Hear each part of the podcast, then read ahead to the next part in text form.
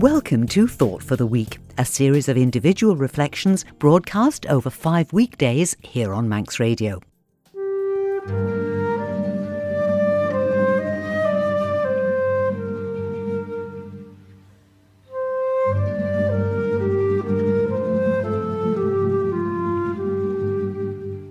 Michael Manning is the community worker for the homeless charity Graih. He joins us now with a thought for the day. In the Isle of Man in 2019, we have a growing economy and are one of the richest nations on the planet. In the Isle of Man in 2019, Graih, a local charity serving the homeless, provided over 450 emergency bed spaces to dozens of different individuals, men and women. The oldest guest was 88 years old, the youngest an 18 year old at risk of sexual exploitation. In the Isle of Man in 2019, the finance and e gaming sectors post profits while the corporate tax rate sits at 0%. In the Isle of Man in 2019, there are no laws regarding homelessness and no right to basic shelter or housing. In the Isle of Man in 2019, an inquiry was started to investigate lost investments in the film industry totalling nearly £27 million. In the Isle of Man in 2019, hundreds of different people came to Graih and other charities seeking food, basic shelter, and help. What do these facts tell us about ourselves and our society? Who do we value, and why? What sort of people do we want to be? A wise man once suggested that if we want to know the state of our hearts, we should look to where our treasure is.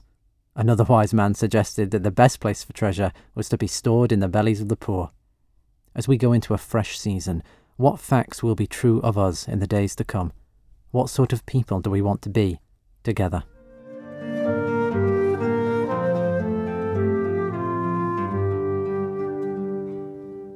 Adam had worked all his life after a childhood of abuse and neglect. He was living rough in his 50s and foraging for food in the bins in back alleys. He once sold most of his possessions and gave his money to a single mother who was struggling to pay her rent. Vincent was brought up in care and was badly abused. He once travelled halfway round the world to find his mother, only for her to tell him that she didn't want to know him. He ended up serving several prison sentences and died in his 30s from a drug overdose. Robert was a successful businessman who ran a large company, owned property, and had a marriage. When depression and a breakdown struck, his mental health plummeted, and he lost everything and everyone, ending up on the streets.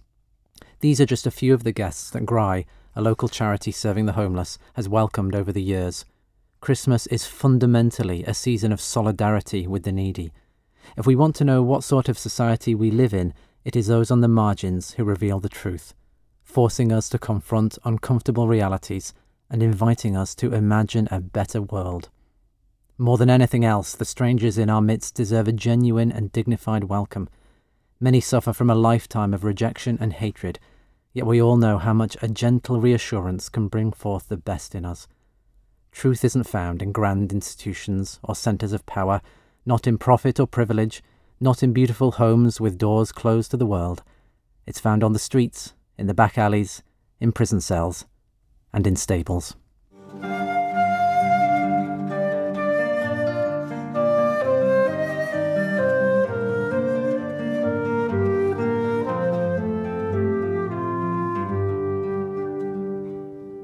We could be forgiven, subjected as we are to the shrill invitations of countless advertisements at this time of year, that enjoyment can come about only through excess. We need more stuff to spend more money to consume more. To suggest that joy is found in simplicity seems bizarre. We dare not believe it. Perhaps we think that those that do are merely dour killjoys. I'm the father of two young boys. It's a well worn trope that young children are often more excited by the cardboard box than the present inside, but there's a grain of truth to it. While I'm not a fan of standing around in freezing parks in winter, I do enjoy watching my sons chase each other around with sticks. There is a joy in the simplicity of children, where sticks and boxes hold far more happiness than anything more glittery.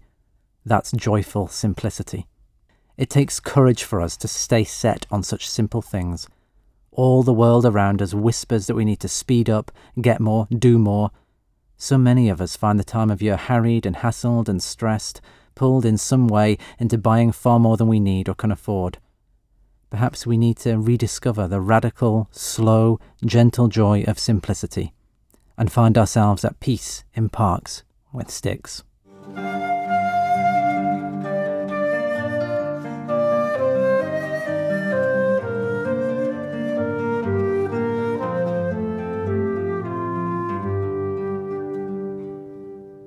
Advent is a time of waiting. It's not just about waiting for Christmas and all the joy that will bring, and it's not about waiting for it all to be over. It's not just about looking back and remembering. It's about looking forward. It's a time of waiting and longing for things to be set right. This is a time to dare to imagine what we would love the world to look like. What would be good news for us? What would be good news for others? Celebrations of joy with those we love, relationships of love and peace, of course, but we're invited to imagine more. What does good news look like for the miners of the Democratic Republic of Congo who scrape out the metals that go into our phones? What does it look like for the electronic factory workers in China where they put up suicide nets to stop people throwing themselves out of windows? What is good news for the garment workers of Bangladesh? How ambitious dare we be when we dream of celebration? What is good news for oceans choked with plastic and an environment groaning beneath our lifestyles? How generous is our vision? This is a season of waiting and longing and hoping and daring to envisage a world without poverty, without oppression, without exploitation and violence, homes of love and laughter, a world of justice and peace and celebration for us all, a wonderful liberation. That's good news.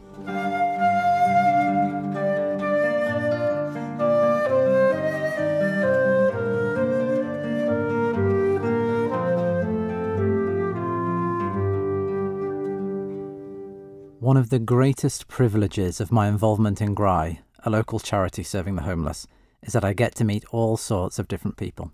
People are amazing. People are precious. We live in a world that loves to rank us and divide us rich or poor, old or young, native or foreigner. There are divisions of sex, gender, race, religion, education, the list goes on. Around Graih's drop in table, I've met people who have once had everything and people who've never had anything. Sometimes they think the world is a harsh, cold place because that's what they've always known. And yet, as we sit and share food and stories, we realize that we're not that different. People are people, whoever they are and wherever you go, and people are precious. People often ask us at Graih about outcomes and progress, as if people were problems to be fixed or projects to be managed, and of course we long for transformation for those in need, Yet there is a deeper, gentler truth that at the end of all our strivings, what is important is time spent with people in peace. Kind words, the simple acts of sharing food, or sharing our homes, or sharing our lives, these are the important things. In the midst of a fearful world and a hassled season, perhaps we're invited to stop occasionally and think again about how precious people are. So precious that God became one of us.